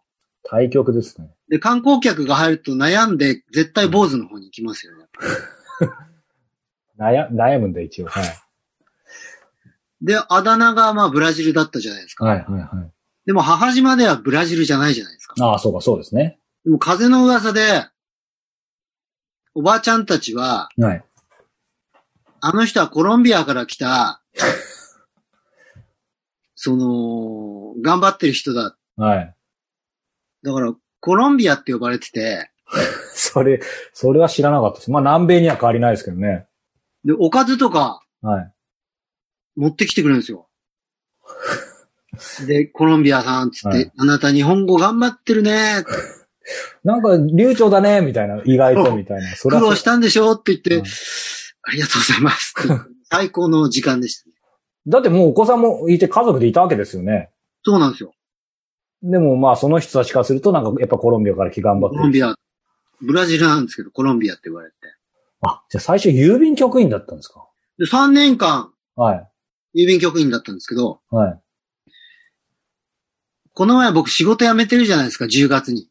そのさっきの話だと。うんうんうん。はいはい。10月に仕事辞めた時に、もうお金ないんで教員やってたけど、はい。借金もすごいあって、へえ。教員やった時に生徒に舐められちゃいけないんで、はい。あとまあ、悪い方すると他の教員にも舐められたくないんで、うん。1年しかいないじゃないですか、臨時だから。その、ベンツのはい。黒塗りのワゴンのはい。車庫端を買ったんですよ。すご。で、バイクははいイタリアのドガッティを買ったんですよ。うわいつもどっちかで行くと、ずっとその、中学校では、ー。はい。OB とかは、はい。怖い OB とかみんなドカッティが、シャコタンのベンツの先生みたいな感じで仲良くなれるんで、うん。うん。それを武器にこう、そうか。そういう意味では、費用対効果高いですよね。でもやっぱお金結構大変で、ですよね。で家も鎌倉に住んでたんで、はいはいはいはい。海沿いのあの七里ヶ浜の、ああ、いいとこじゃないですか。家賃高い2万です。円ぐらいのマンションに住んで、はい。結構お金なくて。はい。で、まあ、そんなんで、借金もないから教員辞めた後、大黒不当で、はい。はい。船積みする車の、はい。よくニュース出てるじゃないですか、輸入車。はいはい、ありますね。あれのバイトを始めたんですよ。すごいな。で、夜中は、はい。夢の島にゴミを捨てに行く仕事を やってたんですよ。働きまくりじゃないですか。でやっぱ寝る時間もないんで、うん。ちょっともうちょい楽な仕事にしようって言って、うん。したら、夜の10時からうん。朝の8時まで、高齢者とおしゃべりすると、3万円って仕事があったんですよ。なんすか、それ？なんすかでしょ？はいや、これだ、やらしてくれって言ったら、い。は1日目は男の人と、い。はい。この人看護師さんだったんですけど、はい。一緒に行って明日からお前一人だぞって言われて、はい。15件分の鍵を持つんですよ。はい。で、独居って言って一人で住んでいる、ああ。もしくは二人で住んでいる高齢者の家にて、うん。おむつ替える仕事だったんですよ。うん。だから朝の10時から3時ぐらいまで15件終わると、今度また最初、おしっこ出た人をもう一発行かなきゃいけないんで。そうか、変えないといけないんだ。だから2ラウンド行って、はい。おむつ替えるんですよ。うん。で、そうするともう目つぶってもおむつ替えられるようになっちゃって。はい、はい、はい。で、島で、うん。まだ介護保険がなかったんで、はい、郵便局員やりながら、はい。会社にお願いして土日だけ、ちょっとボランティアじゃないけど、おむつ、はい僕は島の高齢者にちょっとややらせてくれっていう話うん。うん。で、許可出たんで、おむつ替えをしてました。え、それは本当にボランティア？ボランティアで。へえ。で、そしたら、はい。介護保険が導入になるんで、はい、はい、はい。社会福祉協議会が、うん。その、本格的にそれをやるってことになって、はい。介護保険で。はい。で、まあ、男性でおむつ替えがうまいから、はい。農協の、まあ、理事、理事長かなんかに、彼ちょっと、いいかみたいな感じで。うん。そしたら、引き止めてくれないで、あっちって頑張れとか言われて。そうなんだ。それで社会福祉協議会では入って、い。うん。うんとそのショートステイサービスとか、はい、はい、はい。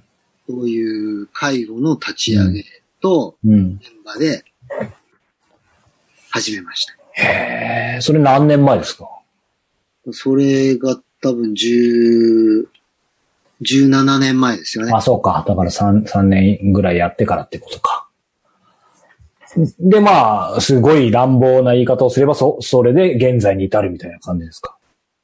それで、その、今度施設を作りたいっていうことになったんで、あ、そうか。まだ施設できてないか。そうですね。で、まあ村が社会福祉法人をもう一個立ち上げて、はい。で、そこで、まあ、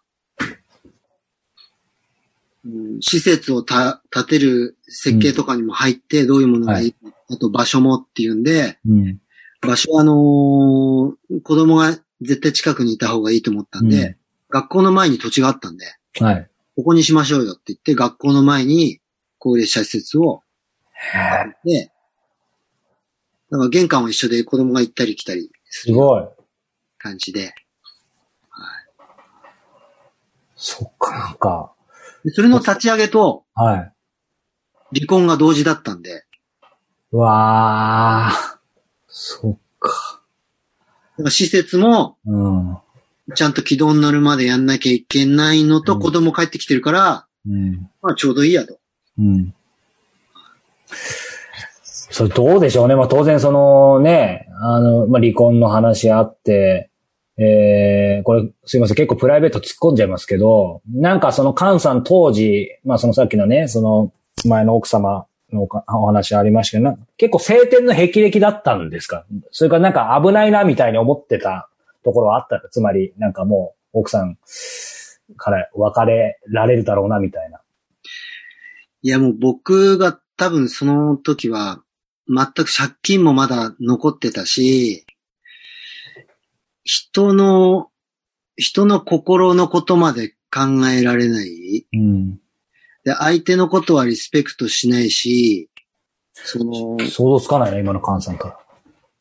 なんか、なんていうんですか、その、型にはまってる奥さんとはこういうものみたいなのがあったり、うん。だから、まあおかげで今はなんていうんですか、その、相手の気も、自分がされてうん。嬉しいこと相手にしようよってサッカークラブでも言うんですよ。うん。まあ、最低ラインで自分がされたら嫌なことはしないだけど、うん。もうそれはレベル低いから、うん。もう一番上だったら何をやると相手が喜ぶかっていうので勝負してると、結構みんな注意するときもそれ相手喜んでんのみたいな話に持っていけるんで、うん。でもやっぱ奥さんに対しては、うんもう喜ぶことは何一つできず、うん。もう本当申し訳ないしかないです。うん。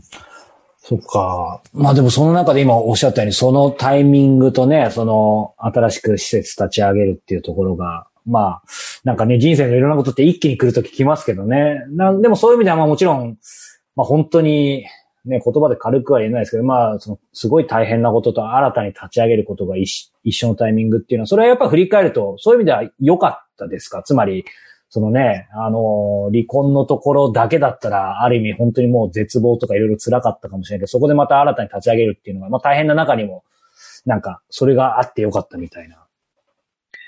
そうですね。やっぱこの島のいいところって、うん。みんな助けてくれるんですよ。うん。あの、例えば漁師さんが、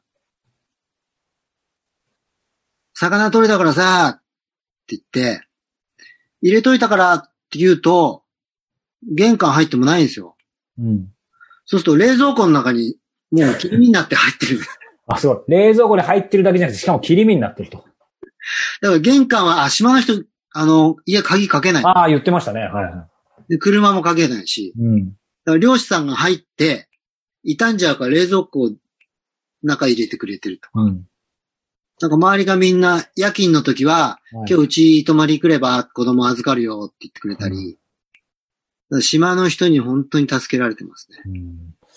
まあでも僕も一回行かせていただいて、やっぱりなんかね、父島というより母島にもね、あの、い行ったから余計思ったんですけど、なんでしょうね。まあもちろんね、一、ももちろん一元さんだから、そのいいところしか見えなかった。あと、菅さんとも知り合ってるから、よりよく見えるっていうのもあると思うんでしょうけど、な、なんだろうな何が言いたいかっていうと、ややっぱり素晴らしいところだと思うの、自然も含めてね。まあいろいろもちろん生活とかゼロから移住してくるって大変かもしれないけど、その移住っていうキーワードでいくと、どうでしょう？ここ数年で例えばまあ、小笠原諸島全体もそうですし、母島に移住してくる人ってたくさんいるんですか？どんな感じですか？やはり若い方が多くて、はい。あと、が、要は、メインは村役場の人、東京都の人、うん。それから学校の先生。あ、そっか。ねで、この人たちはみんな若くて家族で、はい。やっぱこういう小笠原世界自然遺産に行きたいって方もいらっしゃいますし、あとは漁師になりたいとか農農業やりたいっていう。はいはい。で、まあちょこっと来てバイトをして楽しもうっていう人うんも来てたりするんで、うん。えー、子供たちも100人、450人いる中で100人、130人ぐらい。すごい。その割合はかなり日本の中でも高い方なんじゃない？ですか。高いと思いますよ。ですよね。はそうか。その中でこう、そうだ。あの、まさにね、あの、プロフィールでもありましたけど、こ子供のために、その挑戦、ね、挑戦することの大切さを教えているってありましたけど、今そういう意味では、なんだろう、あえて肩書きをね、言うと、この FC フォルサ母島代表、このサッカークラブの代表でもあり、この社会福祉法人の所長でもあり、えー、そしてね、あの、お嬢さんあの、カネさんでも話出ましたけど、このハンドスタンプアートプロジェクトの理事っていうキーワードもありますけど、まあこういう肩書きはもちろんですけど、まあそこも含めて、それ以外も含めて、なんだろう、その子供のためにというか、子供たちに挑戦の楽しさを伝えてきたっていう、これ具体的にどういう活動というか、思いというか、やってるんでしょうか？まあ、あの、最終的にさっきの話で、やっぱり人の、人の思いやり、うんそれから心を込めて人と付き合う。そうすると、苦しい時に、絶対自分助けてくれるぞっていうのをうん。教え、なんか身をもって感じてほしいんですね。でもそれはなかなかそう言っても難しい話で、じゃあ何かうまくつなげられないかって考えると、世界自然遺産になったので、はい。まあ一つとしては、うん赤木っていう樹木があるんですね。で、これは外来種として、はいどんどん伐採、要は切られていくんですよ。うん。で今、切っていくと強いからそこから倒れたところからまた生えていくんで、うん。今度はドリルで穴を開けて薬剤を注入して殺していくんですね。はい。でもそもそも、それって薪にしようと思って沖縄から持ってきたものらしいんですよ。へえ。でもなんかこれ人間だったら、連れてこられてもう必要ないから殺されるってなんかひどい話じゃないですか。確かに、確かじゃあせめて、に。うん。これなんとかしたいなってんで、その木をうん。今度、あの、キーホルダーにして、はい、はい、はい、はい。でもキーホルダーって僕キーホルダーあんま使わないんで、うん。鍵かけないからキーは持ってないんで。あ、そっか。母島だとあんまりひ不要かもしれない。そうですね。で、そうした時にかっこいいキーホルダーを作りたいと思って、カリフォルニア行った時の、要はホテルの鍵がかっこよかったんで、ああ、かっこよさそそれを木でモチーフにして、う。うん。まあいろいろちょっと作ろうん。う。で、そうすると、こんなことをやりたいって言うと、うんそれを細工する、要は父島にですね、あのーそういうお店があって、そこのやっぱオーナーが、だったらそれはもううん。格安でやると。うん。その代わり子供たちに安りがけとかはやるのっていうか、あんまりじゃあ子供たちと一緒に安りがけしようってことで、子供たちと一緒に作る。うん。なので、本来はすごい高いものを、そういうものに使うんだったら、うん。もう格安でやりますよって言ってくれるんです。うん。で、デザインも、やっぱ母島にいる人が、はいそれだったらデザインしてあげるよって言って、じゃあ裏面にはそのデザインしてくれた人と、うん。その細工してくれた人のオーナはい。ー、それを1個1000円で売りました。で、それで1000円で売って、まあユニフォームとかボールをチームのために買ってもよかったんですけど、それだとやっぱりその自分たちのためにしかならないから、うん。やっぱりさっき言った人のために何がはい。なって子供たちに考えさせたかったんで、うん。鴨の橋プロジェクトっていうのを見つけて、はい。で、そこってあのーバングラディッシュとかインドとか、はいはいはい。子供がどんどん売られるじゃないですか、2万円ぐら。はいい。はい。今でもね。ですよね。はい。鴨の橋プロジェクトってそれを、はい。政治から、それから、うん法律から変えてって、はい。子供が売られない世界を作るプロジェクトなんですよ。うん。じゃあその売り上げを、毎月1000円ずつうん。寄付しよはいはいはう。い。ことにしました。なるほど。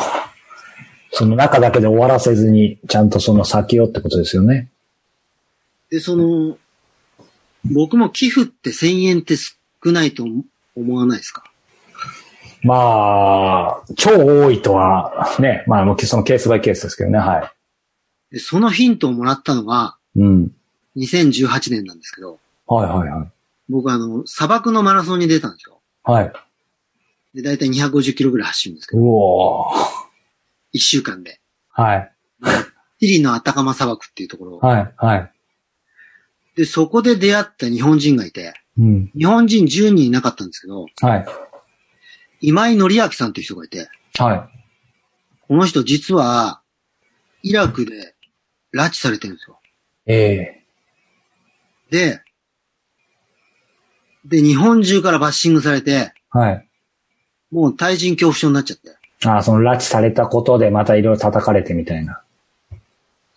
もうなんか、お兄さんもなんか仕事を辞めなきゃいけなくなったとか、要は多分、あの時日本中の人から彼はうん。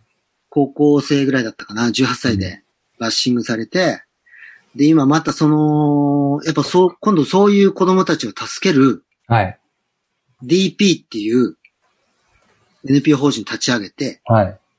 高校生のそういう引きこもりの子供たちのために頑張ってるんですけど、うん。その人が僕に言ったのが、その月々1000円ずっと入ってくるのはうん。固定で安定になるって言うんですよ。うん。なるほど。で毎月お小遣い1000円くれるっていうと、あ毎月1000円入るな。それが10人いれば毎月1万円入るわけじゃないですか。確かに。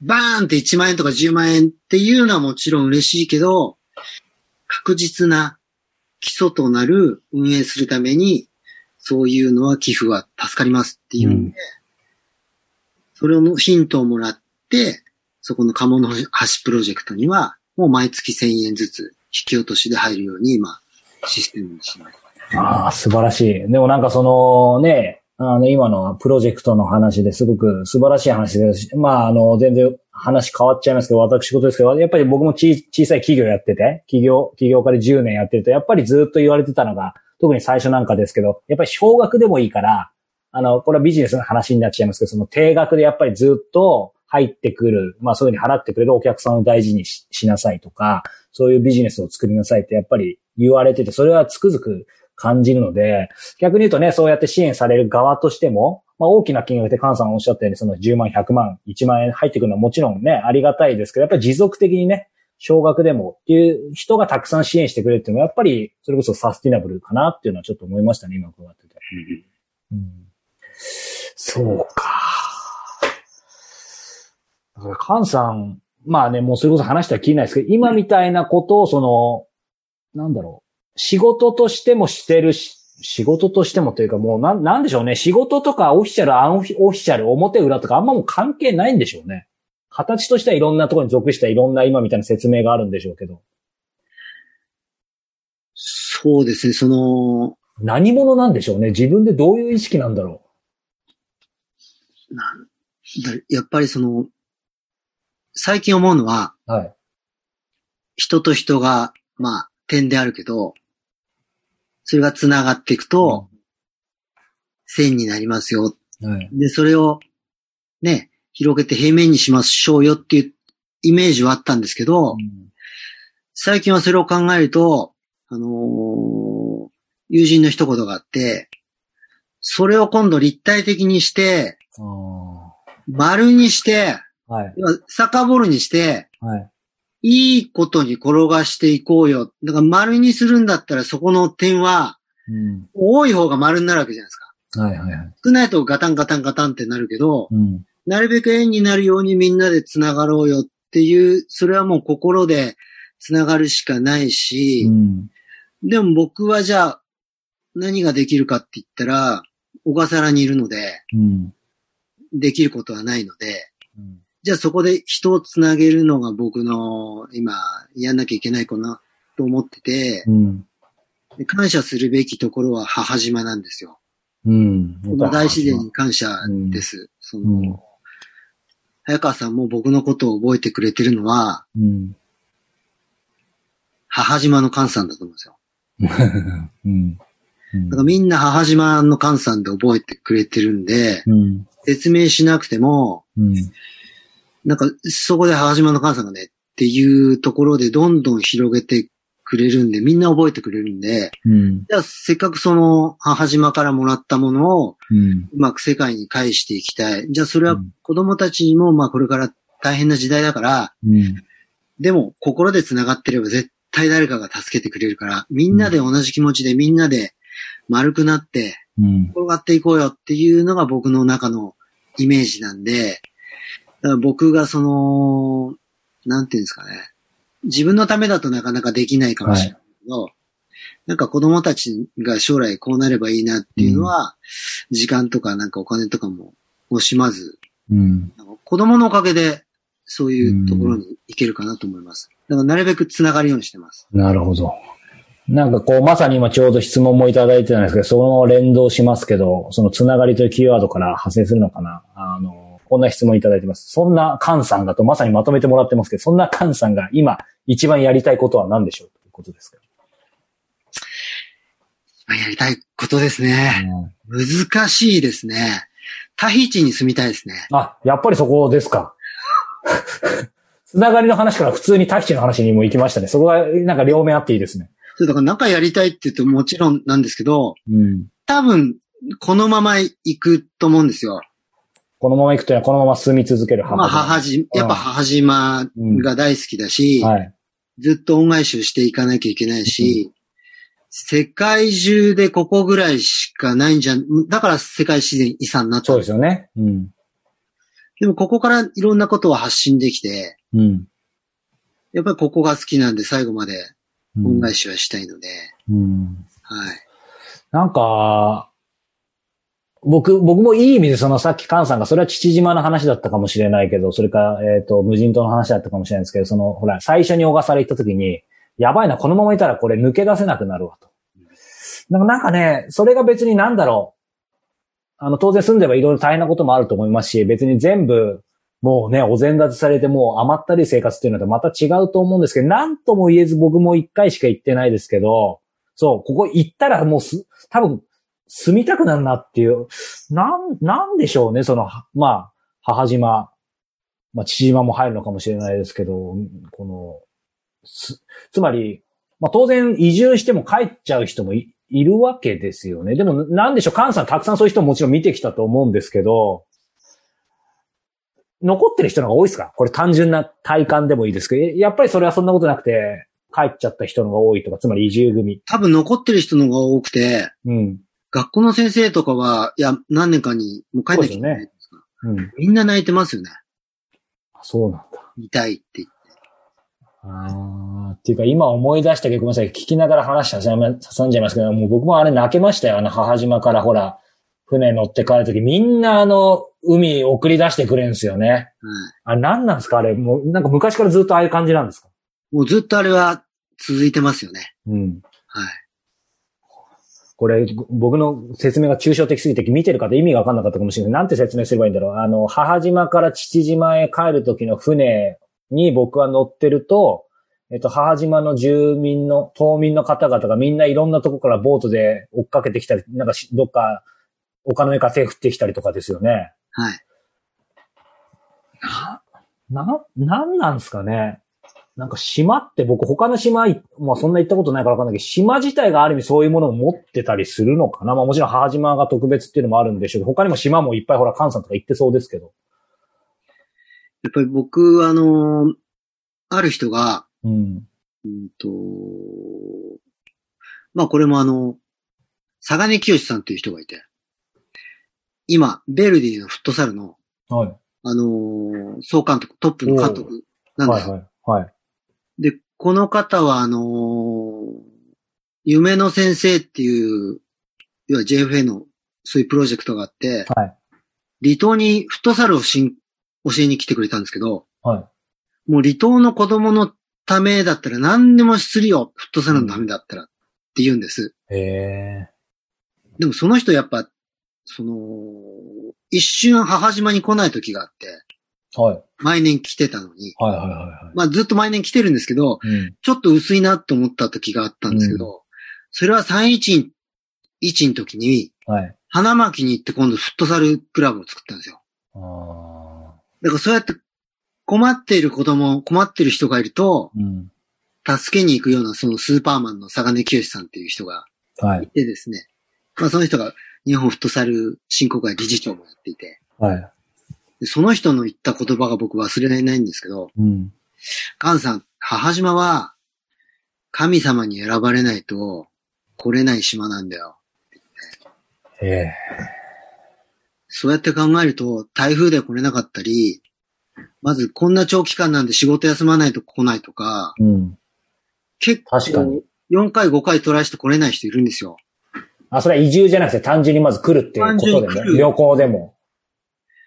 でも僕たちが思うのは、24時間かけてプラス、父島ならいいけど、また2時間かけて来てくれたっていう、もう感謝しかないです、島民は。うん。その気持ちがもう、また来てねっていうんで飛び込みます。そうか。なんか単純に嬉しかったですけど、なんでここまでしてくださるんだろうと、逆にこっちが感謝しないとっていうぐらい素晴らしい、その、まあ、カンさんが最初に迎えに来てくれた時もそうですし、あのね、まあ、本当に日本、いい意味で日本とは思えないあの景色うん、でも逆に島の方からするとそういうふうに思ってくださってるってことなんですね。そっか。どうでしょう？こう、カンさんが直接することしないことあると思いますけど、この、これからの、まあまさに小笠原、まあ、始まって言った方がいいのかな？可能性とか。まあ、なんか今、逆に思うこととかってありますか？まあ僕が伺ったのは3年前、2017年から、あれから3年経ってますしね。まあ今こういうコロナの状況ありますけど、またこれから、あの、いろいろ、まあ日本も動き出すとは思うんですけど、小笠原、母島はどう変わっていくんでしょうか？変わりつつあるんでしょうか？難しいですね、その、やっぱりガイドの方がうん。結構いたり、それから農業も出荷しなきゃいけないし、ね漁業も出荷しなきゃいけないし、はい。このコロナっていうのはすごいそのネックになってますよね。うん。うん。ガイドさんなんかは、12月までのお客さんを断ってる人いるんですよ。そうなんだ。そうすると収入、観光なの収入がないので、うん。でもこれは母島のガイドさん。なんです。はい。で、父島になると7月から通常再開なんで、あやっぱ違うんですね。父島の方が全然規模も大きいし。やっぱりこっち400人の中にそのコロナって考えると高齢者もいるし、うん。ですごい気を使ってくださってるけど、はい。これは長引くものだと思うんで、うん。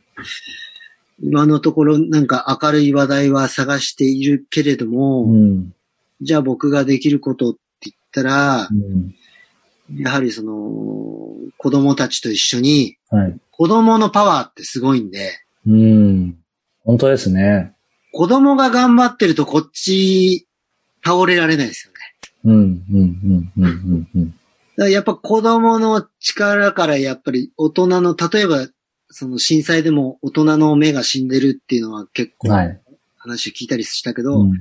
そこで子供のパワーでこの島をやっぱ元気にしたいっていうのは、うん。うん。やっぱり楽しくなきゃいけないんで、うん。でも楽しいのはやっぱ島の中には限られてるんで、はい。僕ができるのはその世界中とやっぱ繋がって、うん。世界中、世界の価値観、世界での常識とかを子供たちにはい提供して、うん。一緒に世界に出ようぜっていうのがあります。なんか、いいですね。もう常に関西いつあっても目がキラキラ輝いて、まあね、今日あえて年齢触れませんでしたけどね、まあ、とてもというぐらい、あのね、あの、年齢を感じさせない菅さんなんですけど、なんだろうな、ここ改めて、まあ今日もう聞いてきたかなと思うんですけど、この菅さんの毎日の生きる原動力とも言えるし、生き方ってどっから来てるんですかね、この源は。そうですね。やっぱりその、もう、ほん、本当なんですけど、その、ん。やっぱり心、心しかないですね。心。適当にやるとやっぱ冷たい言葉が返ってくるし、うん。なんか心を込めて相手のためにやると、ありがとうって返ってくるし、うん。そのありがとうが多ければ多いほど結構頑張って立ってられるけど、うん。なんかそこをなくしちゃうと、もう結構バタンっていくようなうん。感じで来てるんで、うんまあ、筋トレと一緒で、はいはい。毎日欠かさず、うん。それを多くして、うん。相手の笑顔からもらえるものがあるんで、なるべく笑顔を多く相手に差し上げられればなと思って、うん。そうすると、チャランポランでいい加減なやつとか、こんなこと言わないって言われるんですけど、はい。でもそれで、言ってますかね。ねありがとうございます。まあ、本当にこのライフライブ始まって以来っていうかまだ5回ですけど、あの、いい意味で予想通りですね、最長記録ということで2時間、2時間になりましたので。マジっすか？はい。という間でした。はい。いや、でも本当に、菅さんが母島にいるのが宝ですなんてね、言ってくださってる方も、ひょっとしたらお知り合いの方かもしれないですけど、ね、あのーまあ、僕もまた、やっぱこうやって繋がってるのもすごくありがたいことなので、ね、今なかなか行けないですけど、また改めて必ず、あの、母島にも26時間かけて行きたいと思いますので、ボール蹴りましょうね。はい、ボール蹴りましょうね。芝生のグラウンドが待ってますそう、そっちで、そっちで蹴りたいと思いますが。はい。ということで、えー、本当にね、このライフライブ今日5回目ということで、えー、宮沢寛さん、小笠原諸島母島の宮沢寛さんに、えー、お話を伺いました。本当に寛さん遅くまでどうもありがとうございました。こちらこそ皆さんありがとうございました。はい。ということで、えー、ライフライブ、皆さんお付き合いいただきありがとうございました。えー、次回は、えー、また来週ですね。えー、7月1日、えー同じく8時から、えー、次はどんな方のお話が聞けるのか楽しみにしています。それではまた来週お目にかかりましょう。改めて菅さんどうもありがとうございました。ありがとうございました。おやすみなさい。おやすみなさい。